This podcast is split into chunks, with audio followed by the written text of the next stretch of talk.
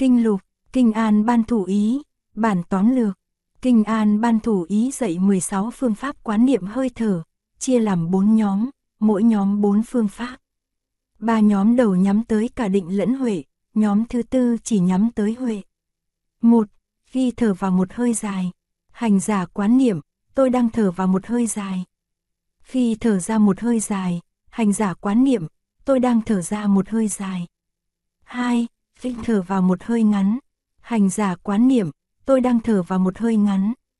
phi thở ra một hơi ngắn, hành giả quán niệm, tôi đang thở ra một hơi ngắn. 3. Hành giả quán niệm, tôi đang thở vào và ý thức toàn vẹn được cả hơi thở mà tôi đang thở vào. Tôi đang thở ra và ý thức được toàn vẹn cả hơi thở mà tôi đang thở ra.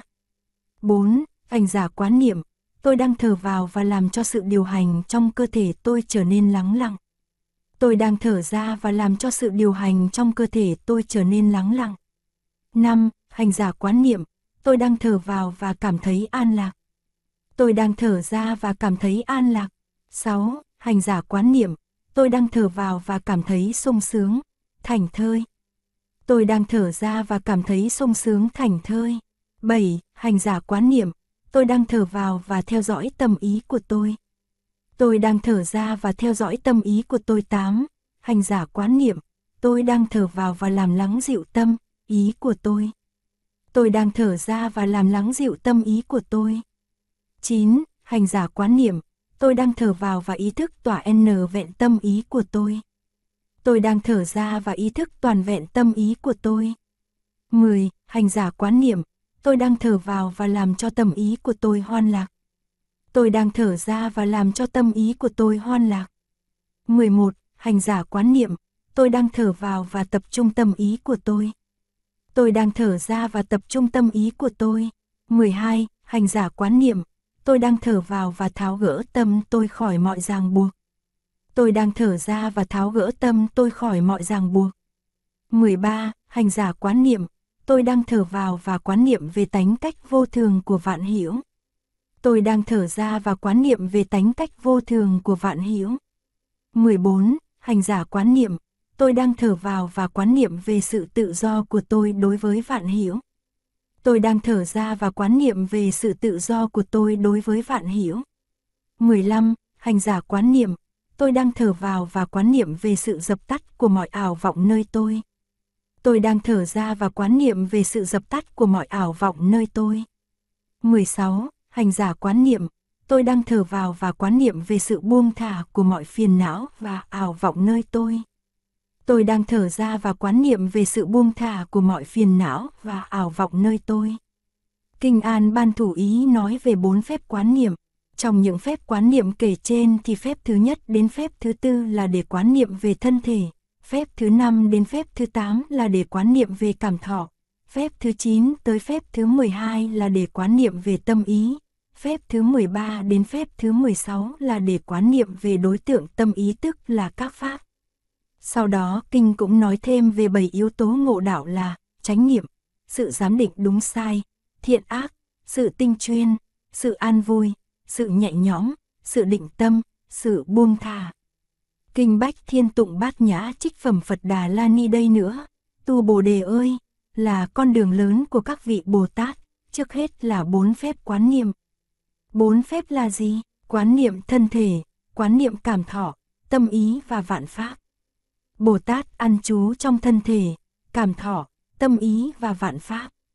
Nhưng không khởi niệm phân biệt đối với thân thể, cảm thọ, tâm ý và vạn pháp. Bồ Tát tinh tiến, tỉnh thức hoàn toàn trong quán niệm. Sau khi đã bỏ ra ngoài những sầu đau tham dục trên thế gian và không trụ vào bất cứ thứ gì. Bồ Tát quán chiếu thân thể, cảm thọ, tâm ý và vạn pháp bên trong và bên ngoài. Bồ Tát quán niệm thân thể bên trong bằng cách nào?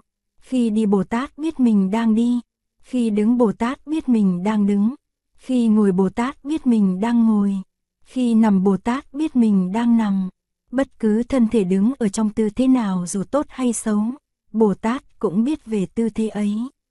Bồ Tát làm như vậy mà không có chấp trước.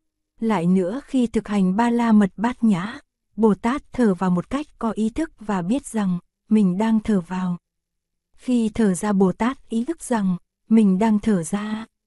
Khi thở vào một hơi dài Bồ Tát ý thức rằng mình đang thở vào một hơi dài. Khi thở ra một hơi dài Bồ Tát ý thức rằng mình đang thở ra một hơi dài. Khi thở vào một hơi ngắn Bồ Tát ý thức rằng mình đang thở vào một hơi ngắn. Khi thở ra một hơi ngắn Bồ Tát ý thức rằng mình đang thở ra một hơi ngắn. Một người thợ làm đồ gốm, khi đẩy một vòng dài biết là mình đẩy một vòng dài, khi đẩy một vòng ngắn biết là mình đẩy một vòng ngắn. Bồ Tát cũng quán niệm về hơi thở như vậy, làm như thế mà không có chấp trước. Lại nữa, khi thực hành bát nhã ba la mật, Bồ Tát quán niệm thân thể nơi thân thể và thấy những yếu tố cấu thành thân thể ấy, đất, nước, lửa, không khí. Như một vị đồ tể hay người phụ tá của ông ta sau khi mổ con bò ra làm bốn phần và quan sát, Bồ Tát cũng quán chiếu bốn yếu tố trong thân thể mình như vậy.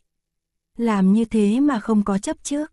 Lại nữa khi thực hành bát nhã ba la mật, Bồ Tát quán niệm thân thể nơi thân thể, từ gót chân trở lên đỉnh tóc, từ đỉnh tóc trở xuống gót chân.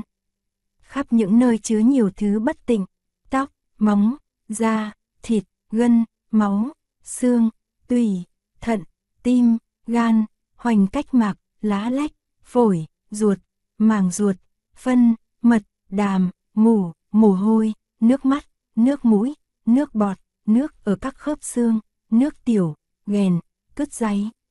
Như người nông phu có một bao tải đựng đủ thứ hạt, hạt mè, hạt cải, đậu đỏ, gạo lứt, lúa mì, gạo trắng, bất cứ kẻ nào có đôi mắt tốt đều có thể thấy đủ các loại hạt như thế và nói rằng, này đây là hạt mè, đây là hạt cải. Bồ Tát quán niệm thân thể cũng như vậy mà không khởi tâm chấp trước. Lại nữa, Bồ Tát quán niệm thân thể bên ngoài thế nào? Khi đi đến nghĩa đả, Bồ Tát thấy các xác chết bị quẳng đó. Xác chết đã một ngày, đã hai ngày, ba ngày, bốn ngày, năm ngày, xình lên, tím đen, thối giữa, bị giỏi bọ ăn. Bồ Tát so sánh những xác chết với thân thể mình, thân này cũng sẽ chịu số phận đó, không tránh thoát được, và Bồ Tát quán niệm khi thấy xác chết để sáu, bảy đêm, bị quạ diều, chó sói rỉa nát, hay thấy xác chết đó bầm dập, thối nát, ghê tởm, hoặc thấy xác chết đó chỉ còn là một bộ xương dính thịt và máu, nhờ gân cốt mà còn dính vào nhau. Hay thấy xác chết chỉ còn lại một bộ xương, thịt máu và gân đã tan hết, hay thấy chỉ còn một đống xương rơi rớt trên mặt đất, hay thấy chỉ còn những cái xương rải rác đây đó trên bãi tha ma. Đây là xương chân, kia là xương sọ, kia nữa là xương sườn, đó là xương sống, hay thấy những khúc xương đã trải qua nhiều năm, nhiều trăm năm dưới mưa nắng. Trắng héo như vỏ ốc, hay thấy những miếng xương đen, xanh, mục nát thành bụi rải rác trên mặt đất. Bồ Tát so sánh những hình ảnh ấy với tự thân và quán niệm rằng, thân này cũng đồng một số phận như thế, không tránh thoát được. Bồ Tát quán niệm tâm ý và các pháp như thế sau khi đã bỏ ra ngoài mọi sầu đau và tham dục trần thế. Và đây nữa, tu Bồ Đề ơi, con đường lớn của Bồ Tát là con đường tránh tinh tiến. Kinh Bảo Tích, hành giả tìm tâm, tâm nào? Tâm tham, tâm giận hay tâm si? Tâm quá khứ, tâm hiện tại hay tâm vị lai? Tâm quá khứ không còn, tâm vị lai chưa có, tâm hiện tại không trú. Này ca diếp, tâm không thể nắm bắt từ bên trong hay bên ngoài, hay ở giữa. Tâm vô hướng vô niệm, không có chỗ sở y, không có nơi quy túc. Chư Phật không thấy tâm trong quá khứ, trong hiện tại và trong vị lai. Cái mà chư Phật không thấy thì làm sao quán niệm nổi.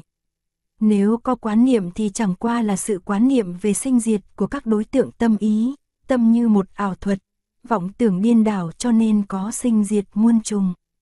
Tâm như nước trong dòng sông không bao giờ dừng lại, vừa sinh đã hoại diệt, tâm như ngàn lưỡi đao do nhân duyên mà có, tâm như chớp giật lóe lên rồi tắt, tâm như không gian nơi muôn vật đi ngang, tâm như bạn xấu tạo tác nhiều lầm lỗi, tâm như lưỡi câu đẹp nhưng nguy hiểm, tâm như ruồi xanh ngó đẹp nhưng rất xấu, tâm như kẻ thù tạo tác nhiều nguy biến, tâm như yêu ma tìm nơi hiểm yếu để hút sinh khí người. Tâm như kẻ trộm, trộm hết căn lành. Tâm ưa thích hình dung như mắt con thiêu thân, ưa thích âm thanh như trống trận, ưa thích mùi hương như lợn thích rác bẩn, ưa thích vị ngon như ruồi thích thức ăn thừa, ưa thích xúc giác như con ruồi xa đĩa mật. Tìm tâm hoài mà không thấy tâm đâu, đã tìm không thấy thì không thể phân biệt được. Những gì không thể phân biệt được thì không có quá khứ và hiện tại lẫn vị lai. Những gì không có quá khứ hiện tại lẫn vị lai thì không có mà cũng không không. Hành giả tìm tâm bên trong cũng như bên ngoài không thấy. Không thấy tâm nơi ngũ uẩn, nơi tứ đại, nơi lục nhập. Hành giả không thấy tâm nên tìm dấu của tâm và quán niệm, tâm do đâu mà có. Rồi ý thức rằng hễ khi nào có vật thì có tâm. Vậy vật và tâm có phải là hai thứ khác biệt? Không có cái gì là vật, cái đó cũng là tâm. Nếu vật và tâm là hai thứ thì hóa ra tâm có tới hai tầng. Cho nên vật chính là tâm, vậy thì tâm có thể quán tâm không? Không, tâm không thể quán tâm. Một con dao không thể tự cắt mình, ngón tay không tự sờ mình, tâm không thể quán mình. Bị dàn ép tứ phía, tâm phát sinh mà không có khả năng an trú, như con vượn truyền cành, như hơi gió thoảng qua. Tâm không có tự tính, biến chuyển rất nhanh chóng, bị cảm giác làm dao động, lấy lục nhập làm môi trường, duyên thứ này tiếp thứ khác. Làm cho tâm ổn định, bất động, tập trung an tĩnh, không loạn động, đó gọi là quán niệm tâm ý. Kinh Duy Ma Cật, sao gọi là không, an trú nơi vô vi. Bồ Tát quán không, nhưng không lấy không làm đối tượng tu chứng. Bồ Tát tu tập về vô tướng và vô tác, nhưng không lấy vô tướng và vô tác làm đối tượng tu chứng. Tu tập vô sanh mà không lấy vô sanh làm đối tượng tu chứng. Quán niệm vô thường mà không bỏ việc lợi hành. Quán niệm về khổ mà không chán ghét sinh tử. Quán niệm về sinh diệt mà không đi vào tịch diệt. Quán niệm về buông thả mà thân vẫn thực hiện các pháp lành. Quán niệm sự không quy túc mà vẫn quy túc theo vạn pháp. Quán niệm vô sanh mà vẫn nương vào hữu sanh để gánh vác nhiệm vụ. Quán niệm về vô lậu mà vẫn còn ở thế giới nhân duyên. Quán niệm về vô hình mà vẫn tiếp tục hành động để giáo hóa. Quán niệm về không vô mà không bỏ đại bi. Quán niệm về tính cách hư vọng, không bền, không nhân, không chủ, không tướng của các pháp mà không từ bỏ công trình phước đức, thiền định và trí tuệ. Bồ Tát tu các pháp như thế gọi là không trú nơi vô vi. Bồ Tát cũng vì có đầy đủ phước đức mà không trú ở vô vi, và đủ trí tuệ mà không chấm dứt ở hữu vi. Vì lòng thương lớn mà không trú vô vi, vì muốn thực hiện đại nguyện mà không chấm dứt ở hữu vi. Kinh tình yếu bát nhã ba la mật đa, Bồ Tát quán tự tại khi quán chiếu thâm sâu bát nhã ba la mật, tức diệu pháp trí độ, bỗng soi thấy năm uẩn đều không có tự tánh thực chứng điều ấy xong Ngài vượt thoát mọi khổ đau. Ếch gạn, nghe đấy xá lợi tử sắc chẳng khác gì không không chẳng khác gì sắc sắc chính thực là không không chính thực là sắc còn lại bốn quần kia cũng đều như vậy cả.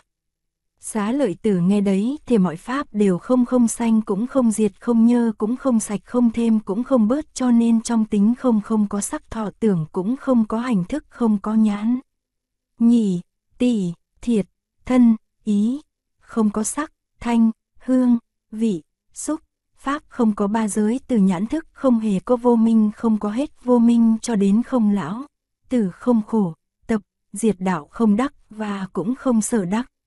Khi một vị Bồ Tát nương diệu pháp trí độ thì tâm không chướng ngại, vì tâm không chướng ngại nên không có sợ hãi xa lìa mọi mộng tưởng xa lìa mọi điên đảo đạt niết bàn tuyệt đối.